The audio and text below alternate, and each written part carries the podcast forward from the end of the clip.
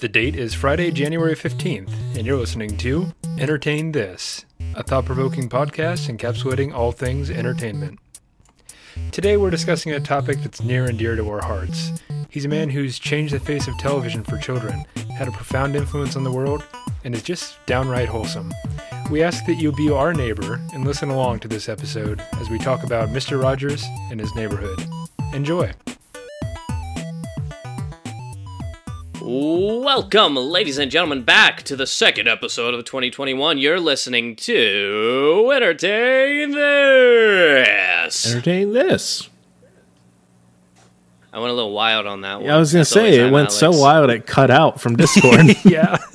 Oh, my bad, guys. it's okay.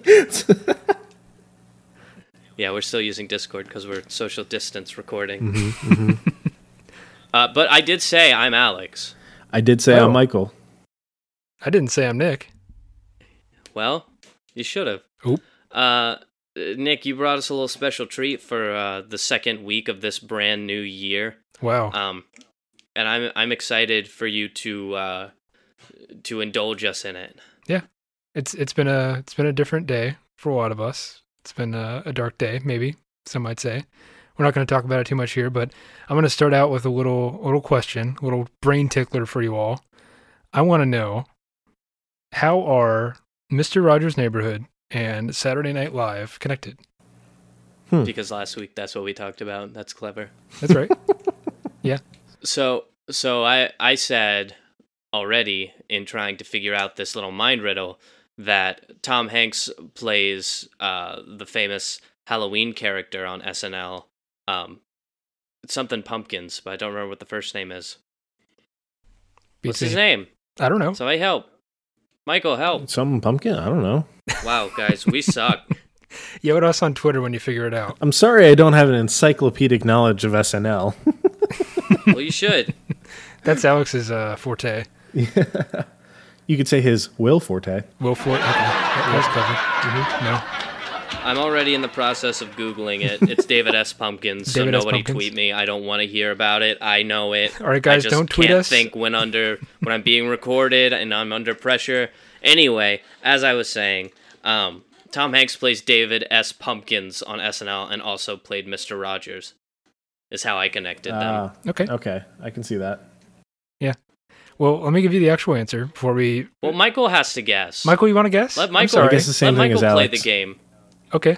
You're gonna double down. You want to do double Jeopardy like that? I mean, I'm sure. I'm sure Tom Hanks also hosted SNL at some point, and then he played Mr. Rogers. So there we go. Okay, but uh, but what if we what if Tom Hanks wasn't a, a part of the answer then? What if What if Tom Hanks was the sixth cousin of Mr. Rogers? But that's not the actual That's answer. also- That's that that's actually true. is also true. Um, Were they both produced by the same people? no, no, no, nope. Oh, is it uh Jim Henson? Uh, Jim, Hen- no, no. Uh, I mean, you could argue that, but the answer I was going for, the actual daily double here, was that um, Eddie Murphy did a bit called Mr. Robinson's Neighborhood. Oh, that okay. That that would have been my third guess. It was um where he did like the ghetto version Yeah. of Mr. Rogers' Neighborhood. Yeah. Mm, Yes. mm. So he did that, and then Mr. I think they actually met at one point, and Mr. Rogers walked up to him. He's like, "You know what? That's pretty funny, actually. A couple parts aren't so funny, but I thought it was pretty good. Well, well, well done. Give him a little Yeah. pat on the shoulder. I don't know what he did. I don't have footage, but uh, he was a lovely man. lovely guy, and he's actually the topic of today's show. I'd be surprised if he wasn't, considering how much time we've spent on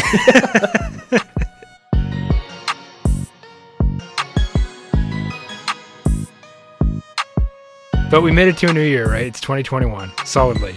We're, we're in this New year. year. We're in it. New year, new uh, New, Episode. New Year, same same podcast. same podcast.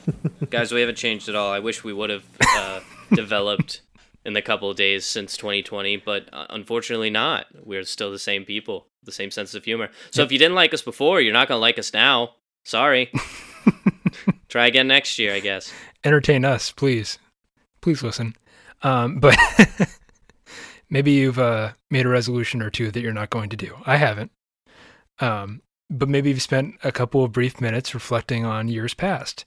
I think it's only natural that during the winter months we take some time alone to think about our pasts and look towards the future. After all, it is because of our pasts that make us who we are in the present. And how do we know how we're doing in comparison to our past selves? What is the measure of a life? What is the yardstick by which we can gauge how well we're doing? Um, you can measure it in love. Okay. If Rent taught me anything, uh, in in daylights and sunsets and midnights and cups of coffee, mm-hmm. in inches, and miles and laughter and stride. Okay. Or you can. I got a musical theater degree. Did you know that? no, I did not. That's a lie. I didn't. I didn't actually get it, but I, I got far enough into the program to know what rent was. Rent. Okay, that's what it's from. All right. Thank you for filling me in. Um, do we compare ourselves to Jesus, our neighbor, an influencer on social media? Whoever you look to, none of us could be here today without somebody, without some kind of help from another person. There are those out there that say, Oh, I'm a self made man. I don't need nothing from nobody. But as we know, this brand of rugged individualism is a myth. Even the strongest and most independent of people have had at least one person to pull them along from one point or another, whether that was a parent, significant other, coworker, or a guy on TV. So I'd ask you to join me now, be my neighbor, and keep that special person in mind as I ask you to entertain this episode talking about Mr. Rogers. You know, you used to be so creative with making entertain this the end of your intros. now you just kind of say the title of the intros. It's hard to do, man. I'm not going to ask you to watch Mr. Rogers. It's a kid's show, right? Fair enough. That's a kid's show. Eh, we could all use a little Mister Rogers right now, so I wouldn't put it past people. I agree with that entirely. True dat. But that person you thought of is probably somebody you keep pretty close to your heart, most likely. So I'm not going to ask you to tell me who that person is, but for me, a large majority of my life would have been vastly different if not for one kind hearted man on the TV one morning, Mr. Rogers. So, what are some shows that you remember watching in your early childhood? Uh, Cyberchase. Okay. Chase them moving, they're beating Hacker and his gang. Yep. I remember Yeah, that that. one. What is? Yeah. I don't And then- remember that. What is that? And then there was there was the end uh the end scene that was always educational and it was called Cyberchase for real. and then it was like the voice actor for Cyberchase like Oh. doing something in the real world like going to the zoo. Was this that Mm-hmm. show that had like the really like early '90s CGI like char- characters and? Zoboomafoo? No, no, no, no, no. Mm-hmm. no. I'm thinking of a like er, early '90s show that was like a cartoon, but the cartoon itself was like really, really badly made, like early '90s style 3D animation. I don't know.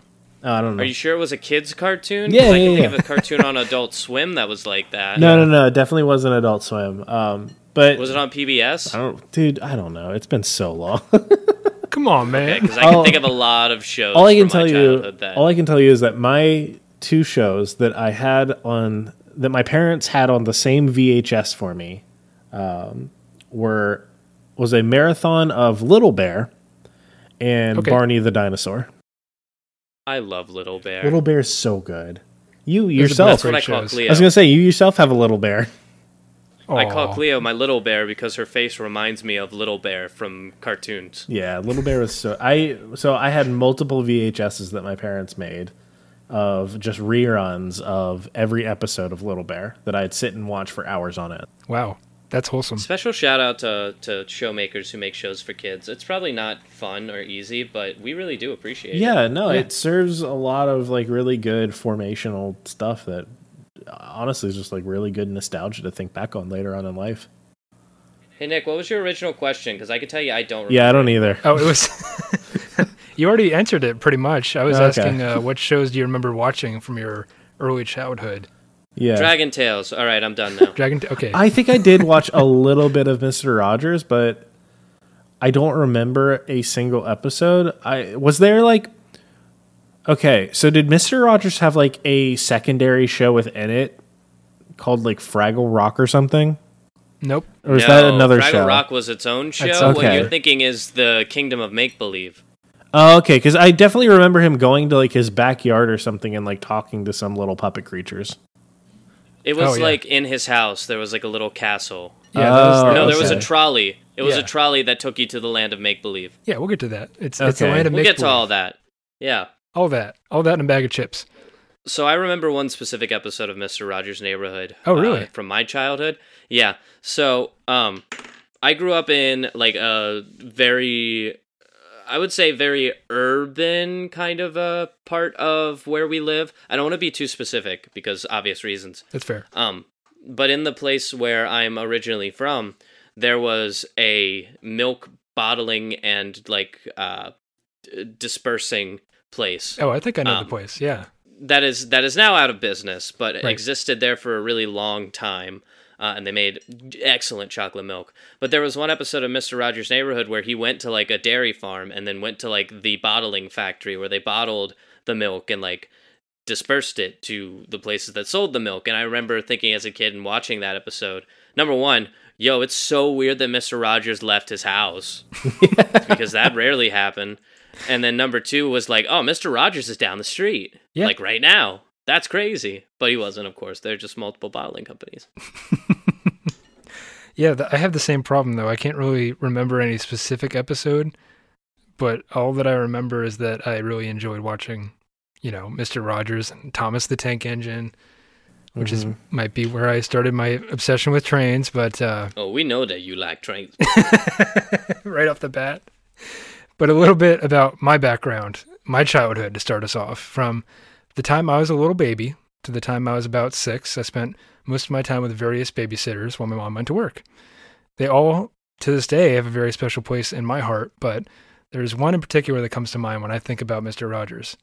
And it was an older couple, couple who had uh, recently retired from a place where my mom worked at. And they, I remember they lived on a, in a big blue house not too far from where we stayed. While there during the day, they'd take me out to eat at Bob Evans or Frisch's or any other Cincinnati area restaurant. They'd buy me new toys or just take me out while they did errands. And from what they tell me, I was a pretty well behaved kid, never causing too many problems for any of them or of my other caregivers. My favorite part of the day was the morning, and that's something that still continues to adulthood, unfortunately. I'm a chipper morning person.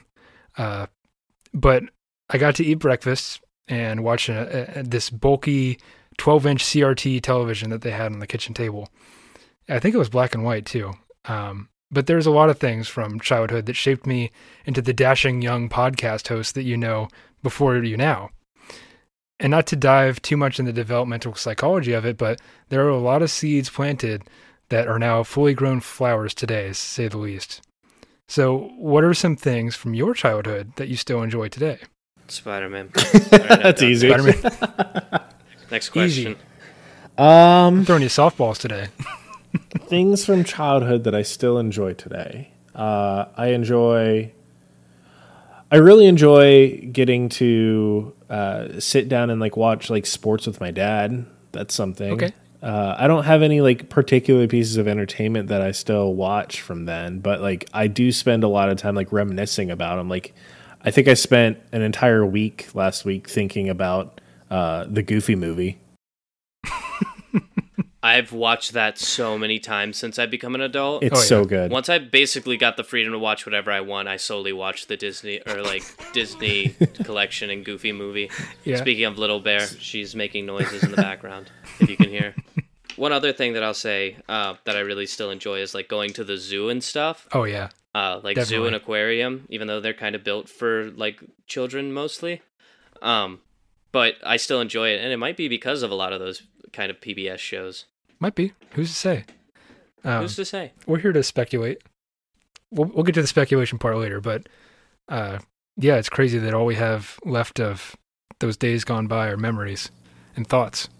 Mhm. Um, but we, we remember those days with a, a glint of nostalgia. I'd say those those were the good times. It was a time when the world was simple, when every, everything was okay, things were black and white, life was easy. But I'd be a fool to tell you that the '90s were a better time because really no point in history can be or should be labeled as the best. But as you grow up, the world becomes more complex, more gray. You start having responsibilities, places to mm-hmm. go, things to worry about constantly. And yet, somehow, we continue to live. We all have something that we fall back on when we get knocked down to our lowest of lows. We find ways to deal with what Mr. Rogers would call the modulations in life. Mathematicians out there might say the only constant is variables in this world, which is to say that things are in a constant state of flux. That's just the way it is. And you could even take it up a step and talk about entropy in the universe. But the traffic outside your door, your feelings, the seasons, all these things change. And how we deal with these changes is something that can be taught, or perhaps is something innate within us. The worst changes are those that happen with a negative outcome. Bad changes also happen. And for me, it was the show Mr. Rogers' Neighborhood that helps me pull through all of these. So let's do a little experiment here. Let's say you could go back in time and tell your child self one thing, one paragraph. Imagine Princess Leia recording that message on R2D2, if that helps. What would you say and why? Mm. Can you? This is a hard one. Yeah, for me, pro- probably um, going to therapy is a good thing. like therapy is okay. Um, having people to talk about your problems uh, in a healthy way is very good for yourself, and is not Yeah. something that should ever get looked down on.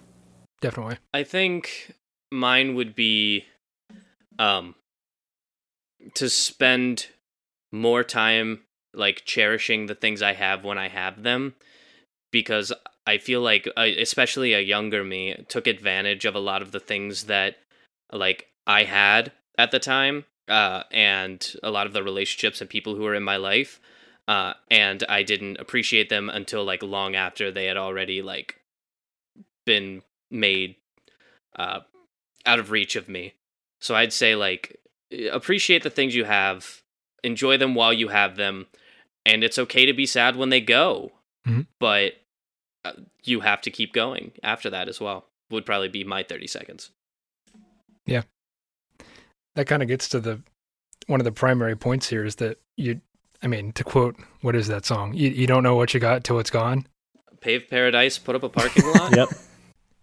You have no idea what you have currently like within your life until it's too late. So Right. maybe not take things for granted would, would be what, what I'd say to my past self. It's because, hey, you got a lot of things going for you right now. Take a look around. It's out there. We're just waiting for you. And someday those things will be gone and you won't even know it. But that kind of leads me to my next question is it's it's a rhetorical question, so I'm not expecting an answer. Uh, thought you might enjoy that, Alex. But how do you even communicate with children, let alone your past self? How do you how do you get a seven year old to listen to the wisdom you're spitting at his face? It's hard. Even communicating with like a, a younger niece or nephew, it's how do you break down the barrier between your adult knowing everything, knowing the weight of the world, and transferring this information to uh, a small human? It's really hard, but I think Mr. Rogers found a very successful way to do it. So let me just give a little preview of the episode. Uh, first, I'm going to tell you about Mr. Rogers, the person. Secondly, Who? I'm going to. Okay, we'll call him Fred Rogers. I'm sorry. Um, oh, okay. and then I'll tell you a little bit about a typical show's format. Third, we'll take a stop into public broadcasting. And fourth, we'll touch, we'll end it with touching on Mr. Rogers' legacy and some of the topics that he touched on. So I'll kind of be following the documentary entitled Won't You Be My Neighbor? I know you've watched it, a couple you have, but uh, I'll say that all the factual information contained within this episode is sourced from there. So, as you know, the credible, credible Hulk always cites his sources. Let me just address the 100 ton trolley in the room right off the bat. What does the Mr. What does the show Mr. Rogers' Neighborhood have to do with entertainment? It seems like a lot of people would say that Mr. Rogers is the polar opposite of everything on television. And speaking of television, why are we even talking about a kids show? It is because of the deep roots in our television watching experiences that made this show what what we are today. Does everything within the realm of entertainment have to be entertaining to everyone? Am I asking too many rhetorical questions in a row? Surely the show wasn't meant to be watched by grown adults, but what if it is? Cue the Vsauce music. Let's back up the trolley a little bit, and I'll tell you who Mr. Rogers really was, and then maybe we can answer some of those rhetorical questions. So, what do you guys know about Mr. Rogers? You know anything about him? I don't think you want me to answer that question unless you want me to just ruin the rest of the episode for you. You're gonna ruin it. I honestly, like, I honestly didn't really watch or know Mister Rogers that much. okay. Like, I, the only the that- biggest thing that I know is that, which is a very big thing of his legacy, is how he basically like single handedly saved public access television. Exactly. He saved public broadcasting. He did do that, yes. Um, here's what I know is that, uh, according to legend, every conversation that Mr. Rogers had was like memorable to Mr. Rogers. He never forgot anyone. He always remembered every detail that you told him. Um, and he was always super genuine in conversation. Uh, another thing that I know is that he started the show when he was like in his like 30s and did it all the way up until like he was old, old, old, old. Like it was one of the longest running uh, kids shows on TV, and it still might hold that record. I'm pretty sure it does. Yeah. Second is only Captain Kangaroo. I remember that his mother gave him his famous cardigan. Mhm. Yep. I remember that. Uh, I remember that there was an episode where he was trying to put up a tent and he failed to do so. And he said, keep it in because kids need to know that, like, not everything that they do is going to be successful, and that's Yeah. okay. Yeah. Yeah. Um, I know that his method to talking to children was to uh, not speak down to them, talk to them like they were adults, because uh, that was the way that he wanted them to understand the world, was how they would eventually understand it anyway. Yeah. Which like that that one was really exemplified. I do remember I don't remember this cuz I just recently watched it like from my childhood. Uh, I don't remember it from my childhood, but from more recently, it was an episode where he did, and he talked to a a child with uh, disabilities and had to use like a uh, motorized wheelchair. Oh, I watched this episode recently. Yeah, and it's incredible the amount of like empathy that he gives to the child without making the making it like without being like pitiful. Like Yeah. and really propping him up on a stage where the kid was able to show off just how char- charismatic he was and the kid was able to like explain so succinctly and well like hey i'm just in this wheelchair because i just need this to move around like i had this happen to my body and this is just what it is. Mm-hmm. it's like holy shit mr rogers like like first off good for the kid for being able to like talk that speak that well and be that Yeah. charismatic in while being thrown into that situation but also mr rogers for setting him up it, like as an adult essentially Yeah. I don't know about you, but I'd probably be a little salty if that happened to me. I get put in a wheelchair and I'd be like, So you're just That'd saying that if you made were put in a wheelchair, you'd be mad. I'd be, yeah, I'd be a little mad. I'd be like, I can't walk Okay. anywhere, can't do anything. Yeah Yeah, But after a while- that most people who are in wheelchairs aren't too thrilled about it. No. But after a while, you'd be like, okay, you know, this Yeah. is life, whatever. yeah basically But it's But- super cool because that's not how Mr. Rogers saw it. Was not that like the kid should just be like, okay, this is cool. This is like he shouldn't accept it. Mr. Rogers was like, you are special and awesome because of this, Yep. and that was what was important. well it was like you are special and awesome because of who you are and this is just part of who you are Yeah. Yeah, That's what makes you special. mm-hmm. Being you makes you you and special. Uh, that's a key takeaway. So write that down if you're taking notes. Um, but he was he was born into a wealthy family in Latrobe, Pennsylvania, which is about 40 miles outside of Pittsburgh. I know we typically don't like that city. hey hey hey hey you, you shut your dang Where- mouth we're Cincinnati boys, uh, but Michael is uh, is a traitor. i was I, I heard that. I was born there okay Hey, I was born while my mom had an IV connected up to Iron City beer. okay. Runs through my veins. We can still be friends, but it's a lot harder when you say stuff like this. Just imagine if I actually used my Pittsburghian accent. Pittsburgh. it's hey, it's a city. Uh, Cincinnati's also a city. Mm-hmm. We're connected by a river. Figure that one out. Yeah, only Uh, one of those but- produced, uh, or by close proximity produced Mr. Rogers, though. That, that's true. I mean, huge leg up. Uh, sports ball teams, I don't know. Uh, this, because let's be freaking real here. Besides baseball, big leg up. you don't like your pirates, my man? I, I Pittsburgh like my Pirates? Pirates. They've just sucked for like 30 years. Yeah, Mostly because of just too, man. absolutely horrible ownership. So, but hey, we'll save that for another day, where when I'll probably go on a rant about uh, sports. Sports talk dot entertain this. Yeah, Maybe. Sportstalk.entertainthis.com. Check it out. I have been in my back pocket throwing around the idea of doing one on the history of the Super Bowl. So we'll see once. Oh, that throwing comes out. around. I see what you did there. Mm-hmm. Mm-hmm. Yeah. Uh, we will catch that and run it to a touchdown. Okay, too far, man. That that wasn't A little clever. Too- You, missed the Yeah, it's you missed the mark on clever thing. I'm doing my best. You're doing great. You're wearing a cardigan or and everything. Yeah. The closest thing you had to one. it's yeah, it's a quarter zip. It's kind of hot actually. But uh, speaking of hot, no, I don't have a segue here. Uh, speaking of hot, Mr. Rogers, let's go. Let's talk about it. Mr. Rogers. the Um, original daddy. Usually say that. Alex, I'm going to ask you to leave and never come back. Yeah, just never say that again. But anyways, uh, Mr. Rogers, he was a pretty sickly kid. Uh, he had a difficult childhood. He was shy, introverted, and overweight, and frequently bedridden because of his severe bouts of asthma. He was bullied and taunted as a child for his weight. He was called Fat Freddy. Can I stop you for a second? Sure.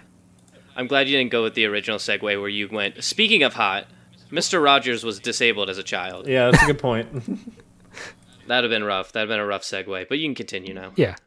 Um, he uh, he he owned several stuffed animals as a kid. I think we all did, really. Um, he would create his own worlds in his bedroom. He was he was just really creative and making up these stories about all his different animals and um. So I mean, you see that reflected in the in the show itself with the land of make believe. That's essentially what it is. Um, but Mr. Rogers swam every day at the Pittsburgh Athletic Association after waking every morning between 4:30 and 5:30 a.m. to pray, read the Bible, and prepare himself for the day. He didn't smoke or drink. He always weighed 143 pounds, 143 pounds, and that's that's important because it was a little numerological code for "I love you." I is one le- le- letter, love is four, and you is three letters. I love you, 143. So that's really wholesome. and I wish I weighed that much, but sadly I'm just heavy old thick Nick. By 1998, his routine also included napping daily, going to bed at 9:30 p.m., sleeping 8 hours a night without interruption, and he was also a vegetarian, citing he didn't want to eat anything with the mother, which as somebody who likes steak, that really cuts deep. Yeah, but it is like so, Mr. Rogers. oh yeah, definitely. So Fred, and I'll call him Mr. Rogers from here on out. Fred just seems I don't want to No, that's We're not not on that level with him. No, I'm not. I, if anyone's ever on that level with Mister Rogers, I mean, wow, congratulations. Um, he he saw all this television going on in the '50s, as you kind of hit on in your previous episode, Alex. That television was just kind of getting its footing. It was just after the the radio boom, and he saw all this pie in the face slapstick humor, and he thought, hmm, what a remarkable tool television could be for entertainment and enrichment. So he gets involved with the children's uh, a show called The Children's Corner on WQED in Pittsburgh. And he becomes dissatisfied with where it's going, goes off to seminary, which is like a religious college where you become where you go to become a reverend or a, a pastor or something like that. Um, so he gets ordained in 1963, but you wouldn't know that he was a man of faith by watching the show. The astute among you might be able to pick up on the Christian messages that he says. Chiefly among these is the golden rule, which is love thy neighbor as thyself. And that should be a core value for everyone, regardless of religious or non religious persuasion. It doesn't matter if your neighbor has a different skin color than you, or if they practice a different faith, or if they have a disability, or if they ha- are from a different country, or if they have a different sexual orientation. And speaking of LGBTQ plus issues, Mr. Rogers actor Francois Clemmons, known as Officer Clemmons on the show, came out to him. And he just responded, as you might say, saying, I love you just the way you are. And he would just not have to appear as gay on the show, as sponsors wouldn't be too privy to that. We should love them the same way we love ourselves. In other words, be excellent to each other, dudes. I love that reference. Mm-hmm, mm-hmm. He didn't say that. I just made that up. But uh, he gets involved with some highbrow child psychologist back in the day, and he goes to it just goes to show that he took his TV show very seriously. And it's a test. Are you still in touch with childhood? Can these children teach us adults something? It kind of brings the question up what happens when we forget to be children? Kids aren't unintelligent, they're, they're just small humans. So it's 1968. The first episode of Mr. Rogers' Neighborhood premieres. He's been developing this for a solid five years. The neighborhood is a fictition, fictional place, but it's based on real life events in his life. but things happen in the neighborhood that often parallel the real world and provides children with the basis of what's happening in the real world and why. The first episode, he talks a little bit about the Vietnam War, which is at the top of everyone's mind in 1968. Speaking of which, let's get another 900 pound Daniel Tiger out of the room. No, he was not a Navy SEAL sniper in the Vietnam War, and no, he did not have tattoos up his arm. Along that same vein, I remember there was an episode that they made on the spot. Like they were like, whatever we're supposed to be showing today, we're not showing it. We have to make this new segment on this new episode. And it was because the president had just gotten assassinated, and mm-hmm. Mr. Rogers was like, we have to figure out how to tell kids what assassination is. It was the president's brother, uh, Robert. The president's brother, yes. Robert Kennedy uh, was assassinated mm-hmm. in 1968, and JFK had already it been assassinated. Kennedy. JFK had already been assassinated oh. in 1963, so his brother gets shot. I think he's running for president at the time in 1968. But anyways, he gets shot like live on TV. And I imagine a bunch of kids back then were watching that and being like, "What is happening? Why did he fall to the ground? Why is he dead now?" So, yeah, Mr. Rogers was kind of there. I mean, he's been there uh, when when 9/11 happened too. I think he he was trying to do like the same thing that he did for the RFK assassination, but he couldn't quite find the words to produce an entire episode on it. And I think that's something that he really struggled with uh, later in his life because, I mean, as you get older, I guess you get more filled with self doubt. And he had the same human struggles that we did too. And also, just society has changed so much. Oh, yeah. That it just became difficult to explain, like, without showing some form of bias, which I know he didn't enjoy doing. Like, especially with 9-11 like what can you say other than like these people don't like us yeah and why is that uh, well now you have to go into history and like why do these people not like us and that'd be difficult for that's even difficult for us to do nowadays yeah like grown adults but like i said before he was laser focused on producing a television program for children and generally being helpful in their young lives like he spent a solid five years just to research and make sure that his show is Gucci in the eyes of child psychologists. So, what was this Juicy award winning show format that everyone loves so much? Let me get into that. I'll answer my own question once again. Most episodes of Mr. Rogers' Neighborhood begins with the, the show's logo appearing as the camera pans slowly over model town of the neighborhood, while the neighborhood trolley crosses several streets from left to right, and the text reads, Mr. Rogers talks about blank, whatever the topic is. The camera then goes from the neighborhood, kind of a wide view, inside to Mr. Rogers' television set house. That's right, folks, this show has a train in it, and Nick is talking about trains again. But Mr. Rogers comes into his home with his jacket on, saying, Won't you be my neighbor? And he goes into the closet, takes off his jacket, hangs it up, grabs a cardigan zipper sweater to put on after that, and after that, he takes off his dress shoes and puts on a pair of sneakers to go and uh, roam around his house. These cardigans, uh, like you mentioned before, Alex, are knit by his mother. That's another little fun fact for you. But it was this way of simple ritual repetition that makes it so appealing to small children. They love it when they see things repeated and they know what to expect. And I think I like the fact that every episode begins in roughly the same way. You know what to expect when you flip on the show. And oftentimes he uses silence as a weapon in and of itself. He's not afraid of dead air. And even the type of music that's selected within his shows is something that's, you know, something that's pretty complex. I'm, of course, talking about jazz, the jazzy intro that plays that I just played for you guys before we got started recording. But jazz, as you know, is the most challenging and complex of genres of music to play. I mean, I can speak for myself being a, a part time musician. Um, it's just a hard genre. It's based. This might be the first time that you've mentioned that on air a part-time music. Well, you know, I dabble in the musical arts. You know this. I do. Yes, I, I've been known to dabble. But uh, the the meat and potatoes of the show here, he goes on to talk about things related to the, the topic of the show, speaking directly to the viewer, right in the camera, about various topics.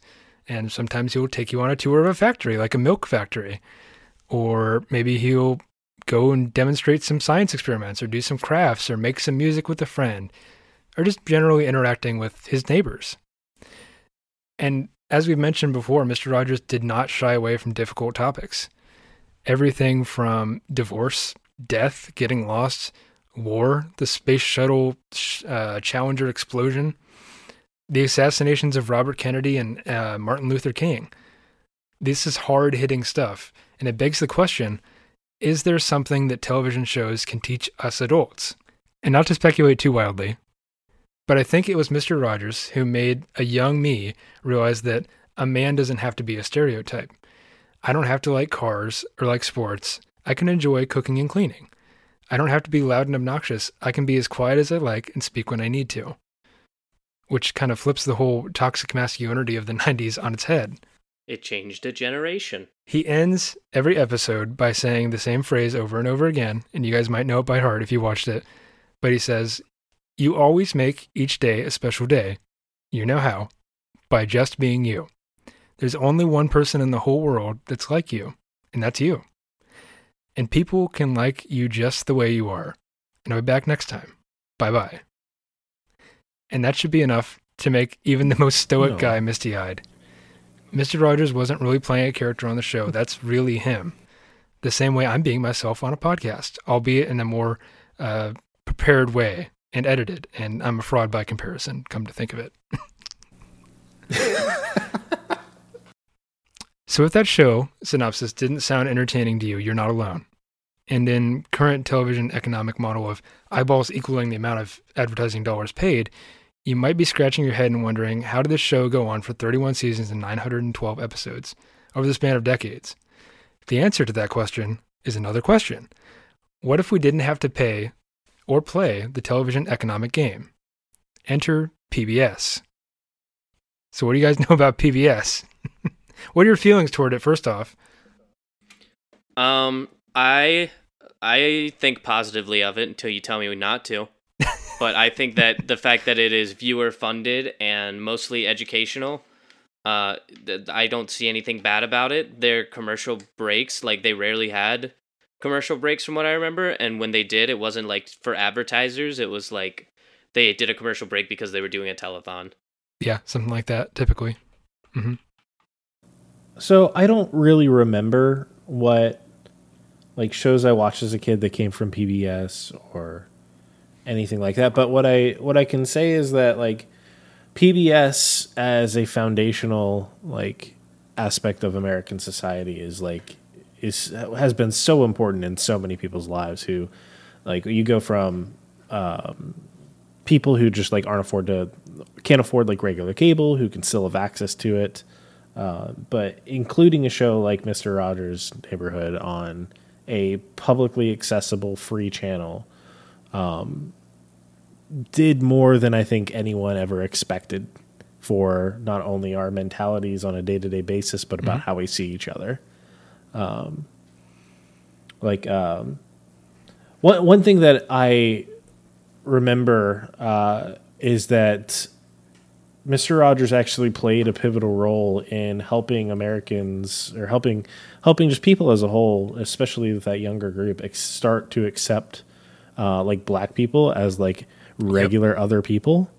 um, because he was the first man on television to uh, to be seen like or to show himself dipping his toe like dipping his feet in the same water as a black person which like at the time black people were meant to be completely separate segregated through like in pools like um and i don't know like pbs as a whole it's it serves as a really important way to deliver a very humanizing message and i think mr rogers neighborhood was one of the best Might ways I to cut do into that. this dance, Michael?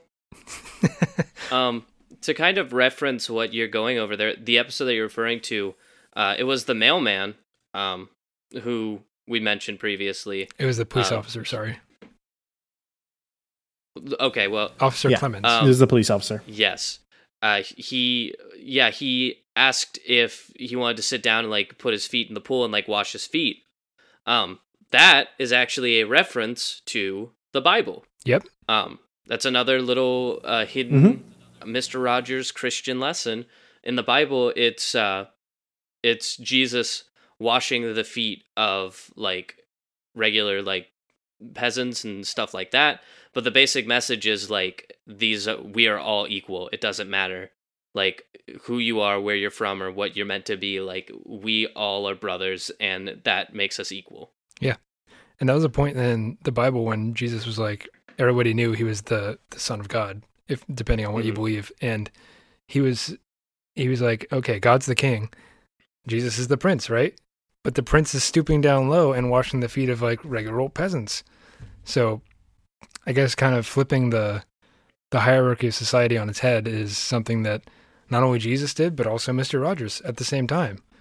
So not, Not to, to say that Mr. Rogers saw himself as a Christ No. figure, which he did not. No. He simply was like, "We are even, we are even. Yes, we are all equals. We are all equals in in the eyes of the eyes of God." Yes, thank you.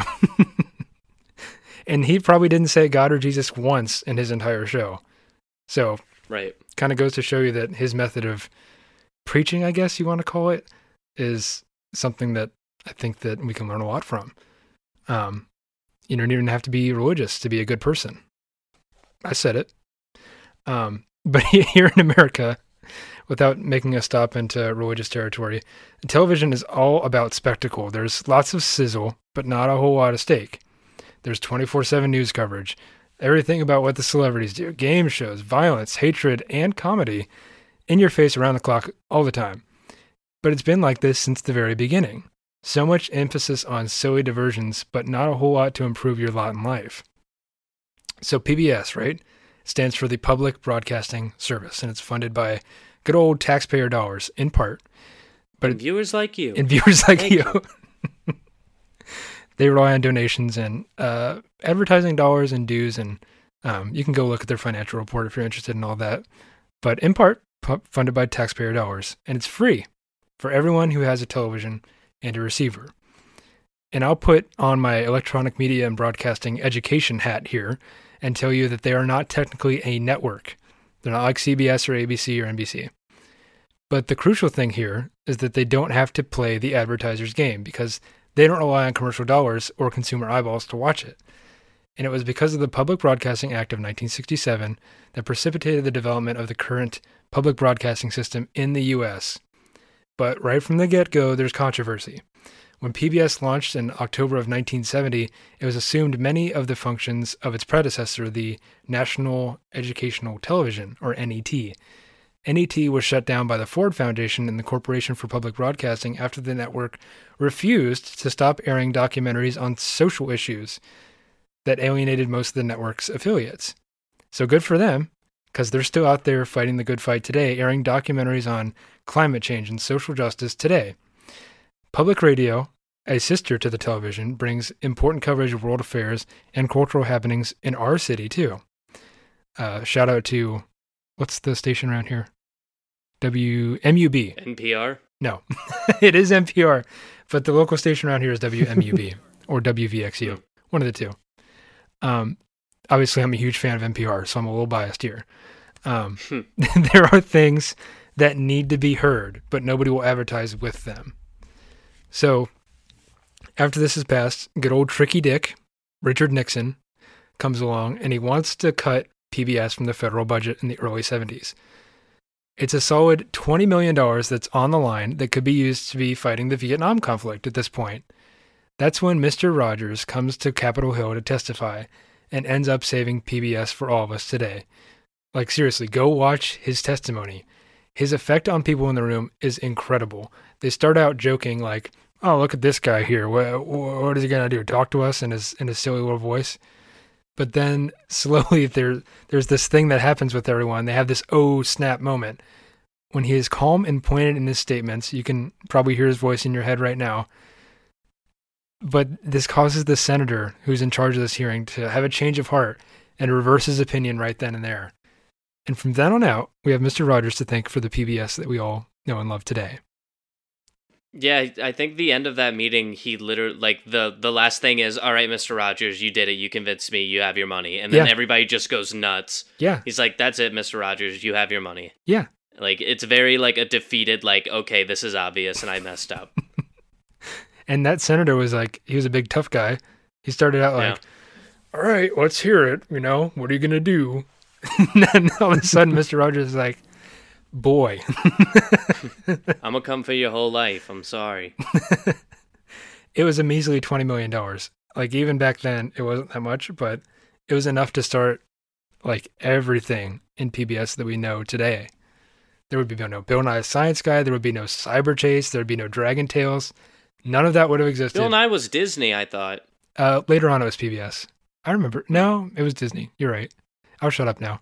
Um, however, of course, with NPR, there are some more conservative leaning folks out there who think that Mr. Rogers ruined a generation by making them entitled, or think that PBS is garbage because they spe- they lean a little to the left. They say that our generation has always special and they don't need to work to attain that. Insert your snowflake argument here. And to that, I'd say you are extremely misguided. To say that people should be denied basic inherent human rights because they have to earn them is the exact opposite of the golden rule.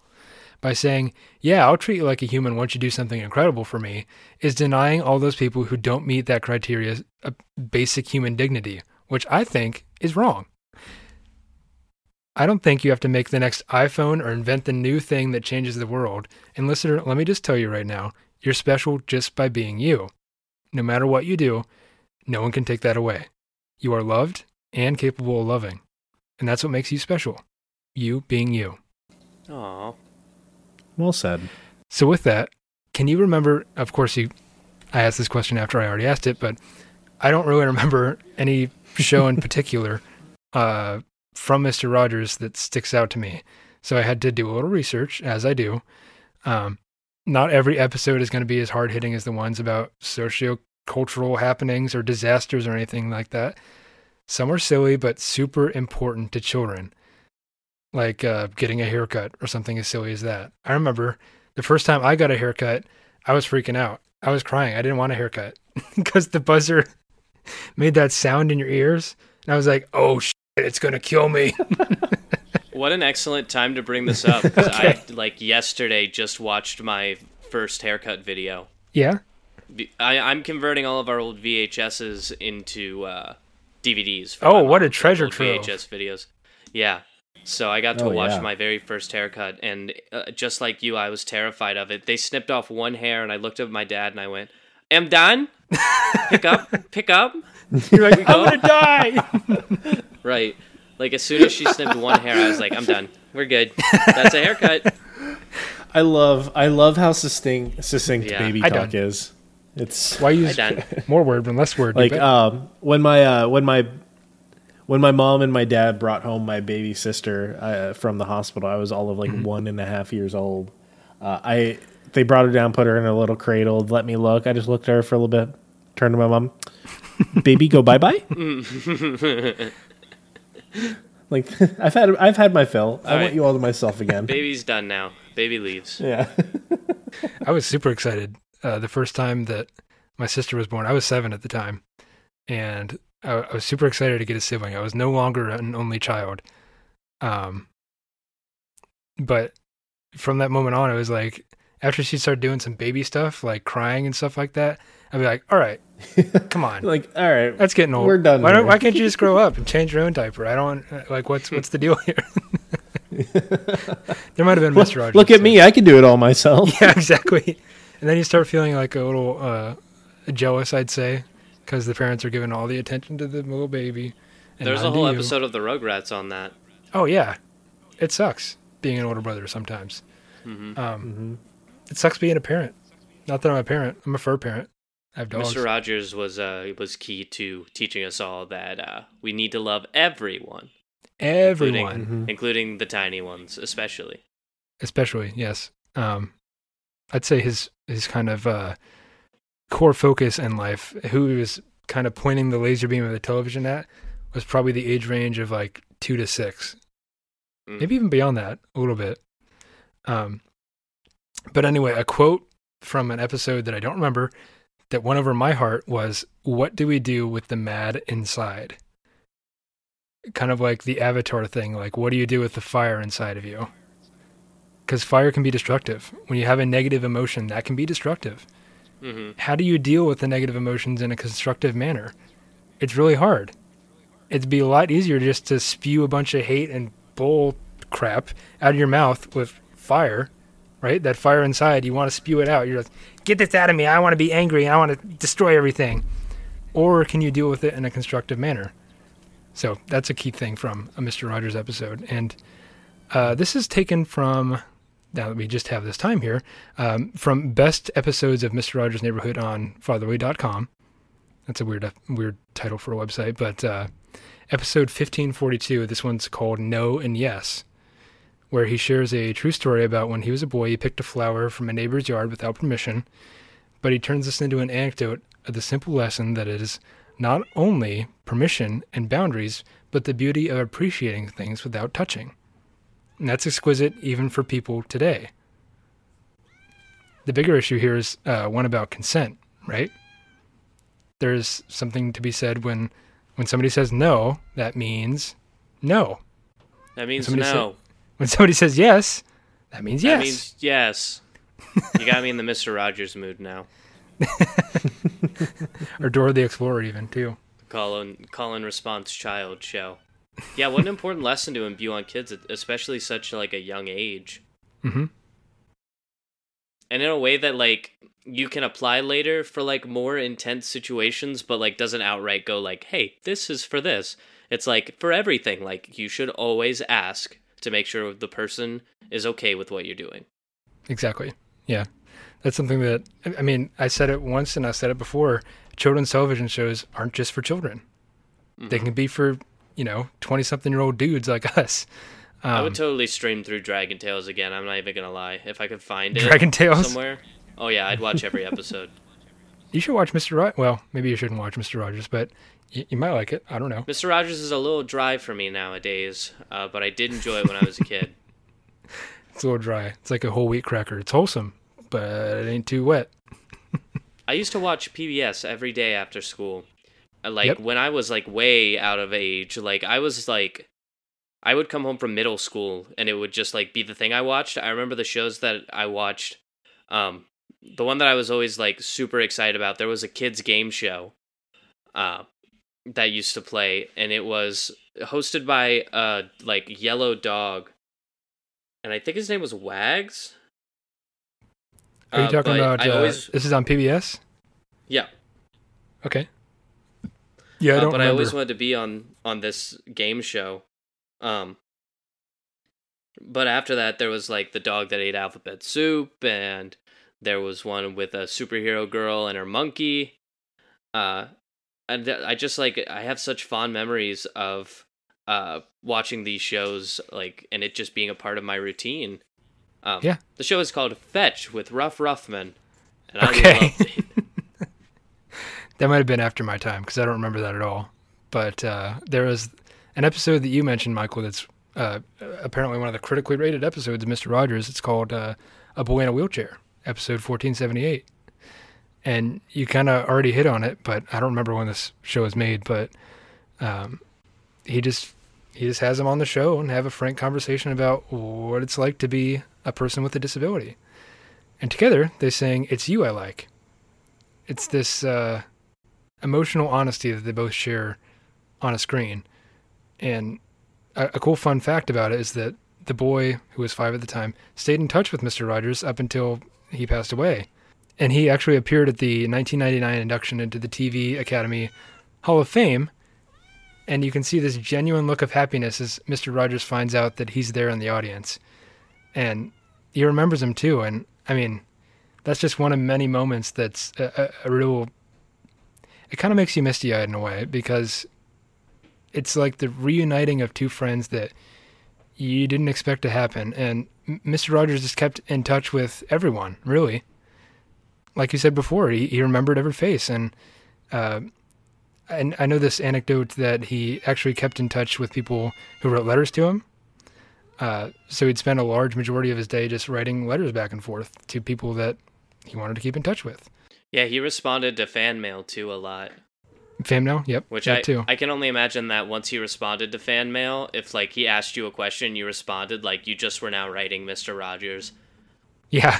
I know that a lot of people who received like messages back from Mr. Rogers, like their parents were always like, "Oh, the corporate entity is sending you whatever, whatever, blah blah blah blah blah."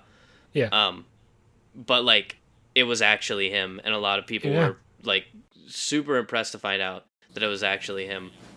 Uh, Nick, I have a question for you if we have time, and I'm not like splitting into No, go your for it. time. I don't have much else. So We're good. what do you you you've done the research? How do you feel about uh, the Mister Rogers brand kind of going corporate? Uh, his character, uh, the tiger, his Mhm. his Daniel- like favorite Daniel puppet, Daniel Tiger, now has his own TV show, and like they've made toys for it. They're selling toys and doing all this stuff, like making profit this way, that way, that Mister Rogers never really did. What are Mhm. your thoughts on that? I think, in short, it's it's a means to an end, um, and that can be used kind of dangerously in different contexts. But uh, I don't think that you know making a profit should be a necessarily a bad thing, um, because if you look at all the good things that Mister Rogers was out there to um, out there to get out into the world, I think that having having a toy line is something physical and something tangible that a child can have and think of Mr. Rogers. Um, something that they can take with them anywhere. It just doesn't have to be on a screen. Um, and that's probably what they'd say. But beyond that, I mean, it's a it's a dangerous thing when you start taking somebody's legacy and doing what they I mean, they're not around anymore. They can't tell you, yes, I'm okay with this or no, I'm not okay with this. You kind of have to make a bunch of educated guesses as to what they would want you to do. So, that being said, it's kind of like it's it's a dangerous thing, but I think that if they stop, if they have some boundaries, if they don't take it too far, then I'm okay with it, you know? Hmm I don't think there's anything evil about making a buck. so it is still um, it is still on PBS. It's known as Daniel Tiger's Neighborhood. It kind of acted as the replacement for Mister Rogers' Neighborhood, which I don't think I mind too much as long as it still follows the same value. But maybe that can be the thing that our listener uh, rings in on this week. What do you guys think of the replacement of Mister Rogers' Neighborhood with uh, Daniel Tiger's Neighborhood? Let us know.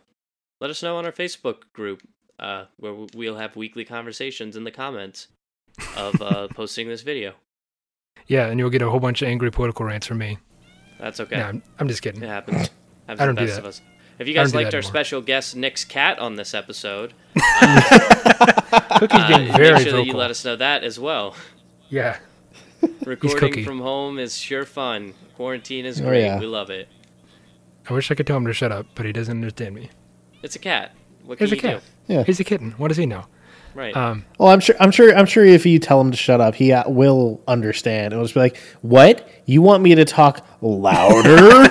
yeah, I love cats. Cookie, hush. Anyways, uh, in conclusion, I have to ask. This is kind of goes in the same vein as Daniel Tiger's neighborhood. Did Mister Rogers fail in his quest to change the world of television? I don't think so. Clearly not. He saved PBS. No. Um, but sadly, as as you know, Mr. Rogers isn't around anymore. He contracted stomach cancer and uh, died in 2003. So I don't think he ever got to see the full legacy of his actions. He got to see a little bit of it, but um, I remember that day, and it made me really sad to see a childhood hero that I grew up with go away. And I think his legacy lives on inside all of us who watch the show. But beyond that, we have him to thank for the very existence of PBS. So no matter how you spent your childhood, I think that some people have to thank a person for who they've become today. And so I'd like you to entertain that, but I'm not calling on you to go back and watch all the Mr. Rogers episodes. It, it is, after all, a show geared towards children. But if you'd like to, I'd recommend it. It's a breath of fresh air in our turbulent world to have somebody so calm and uh, a little boring. But I think it's worth it. I think the message of love and kindness in this world needs to be heard a little more. So chill out, watch some Mr. Rogers, and thanks for being my neighbor for a while. And never forget that Mr. Rogers and the boys that entertain this will always love you just the way you are, just by being you. Uh, just a little plug for uh, our viewers out there. If you guys want to do something uh, to honor Fred Rogers, his memory, or his works, you can donate to the Fred Rogers Center. Um, they uh, inspire uh, children. Um, they uh, their initiative statement is we aspire to help children grow on the inside, learn through relationships, and give meaning to technology, uh, which is kind of his original goal with his show anyway. Was trying to Yeah. find this te- television, this new technology, trying to find a way to help uh, use as a tool to teach children. Um, you can go and donate. The website for that is fredrogerscenter.org. Go check it out. Do some research, and uh, if that's something that you want to do, we highly suggest that you do it. Yeah, what a perfect way to put a bow on all this is by saying that mission statement. Go and donate to the Fred Rogers Center. We'll be right back after a short musical break that may include some sort of promotion. We really don't know until it happens.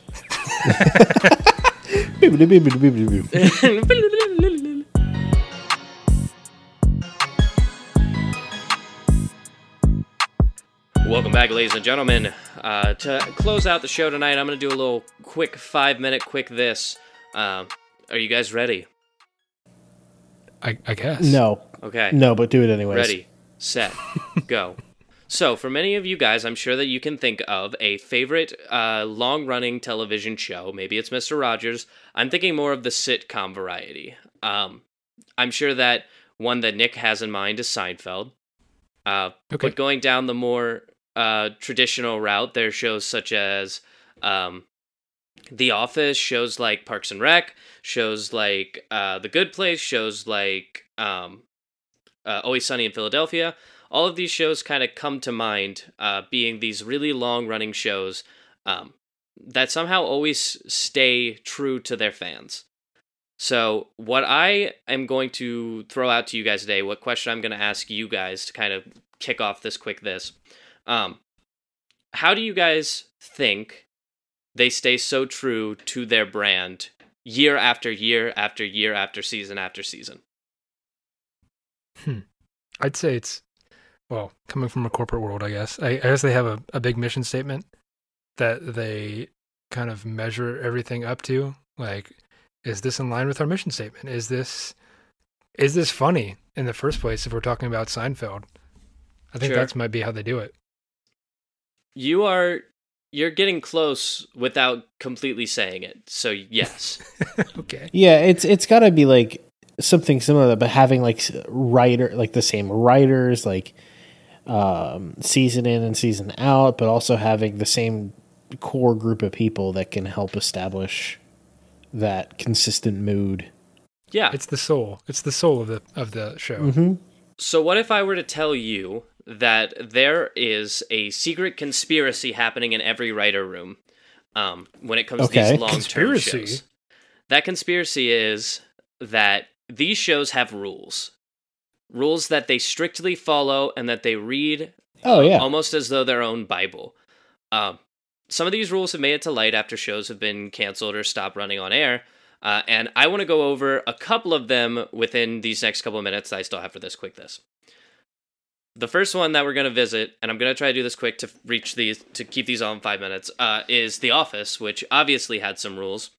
Um, but some of the more important rules in The Office were things like the cameramen are characters. That's something that the writers had to keep in mind every time that they wrote. The way that Hmm. the uh, the uh, cameramen were treated, the way that they were written in the show, the shots that they took, all were really supposed to be from the point of view of this is some dude with a camera. This dude has thoughts, emotions, and feelings, and he knows things that the other characters don't know. But the characters who are in on these secrets, such as uh, affairs that are going on and so on and so forth, they are also aware that the cameramen are the only people who are aware of these things. Um, Hmm. one cool way that they did this was uh, they never wanted the cameramen to know where the scene was happening. So there were times where they would spin the cameramen around in circles and then tell them to find the scene. So that's why a lot of uh, shots in the office kind of start with this quick pan over to actions happening, is because the cameramen did not know where the scene was about to happen. Yeah, I like that. So that's a fun one. Uh, another interesting rule on a different show. I mentioned Always Sunny in Philadelphia. Um, they have a very key rule to every uh, episode that they write, and that is that at the end of the episode, all of the characters have to reach the this criteria. Number one, they have to be exactly where they started. Like they they they have an overarching story in the episode, but at the beginning they have to have a problem and at the end they have to still have that problem. And to kind of go along with that, but also like a second rule. The characters in Always Sunny in Philadelphia end every episode almost the exact opposite as every other sitcom. Because in every other sitcom, like Full House or like anything like that, any like Families 90 uh, kind of a TV show, all of these episodes end in a lesson. Like the characters learn something, they teach the viewer something. This, in Always Sunny, they have the rule that they never want the characters to learn anything. They never want the viewer to learn anything. They want the characters to become worse than they were at the beginning. That's perfect. And that's something that they stick with through every single episode. And a fun thing just to kind of add on is that uh, Always Sunny just got approved for its 17th season, like up to its 17th season. And the writer said, We were ecstatic to hear that we were going to make it halfway through our uh, 34 our, our 34 season arc that we have for these characters. no, they do. They totally do. No, I wouldn't put it past them. That's too they much. totally do. Um, the last one that I wanted to stop at, and I'm going a little bit over on time. I hope you all forgive me. Um, South Park has a very cool rule in the writers' room. I love South Park. Their rule is if s- something happens in South Park, it's never for the gag, it's never for a joke. Everything in South Park is written cause and effect. It's this happens, and because of this, this happens, and because of this, this happens, and because of this, this happens. That is how they write. They when they board when they do their storyboard for their episodes, it is strictly cause and effect across the board. And that's how they've written every single episode. And those rules are important because uh, if they weren't able to do that, Trey Parker and Matt Stone and the writing team and creating team at South Park would not be able to create episodes of South Park as fast as they do because they only create uh, one episode every week and it premieres the same week they made it. Yep. Right. Yeah. Yeah, that makes so much sense because the whole thing is basically like, like that speeds up the pro- the writing process so much because it's just like, hey, come up with silly concept number one, and then like, okay, well that limits what we can go to next, so then let's go to that, and then build uh, off of that and just keep going. Yeah. God, those guys are way too damn smart for their own good. Yeah, they made uh they made BASEketball and I love BASEketball. The movie. Yeah, BASEketball's really good. Yeah. yeah. Pretty good movie. Book movie. of Mormon, too. anyway, that's that's my five minutes, so I'm done. Bye. that's not the end of the episode. Yeah. Well, hey, that's the end of the episode. Thank you guys so much for listening. Uh, we're back next week. Uh, Michael, you take the reins. Can we get a little? Mhm, Can we get a little mhm. teaser on what we might be talking about? Uh, let's just say it's about. Uh, we're going to be experiencing a lot of bugs. We're going to be talking about some uh, some things in the developer world. Oh boy, oh boy. We're gonna have a tech a technology episode. Yeah. I love that. Goodbye. This episode of Entertain This was written by Nick Mustakangas, with additional commentary from Michael Savoya and Alex Steele. Our theme music is Rush Bubble by Aaron Spencer, with additional music by DJ W. Tune in every Friday for new episodes, and thanks for listening.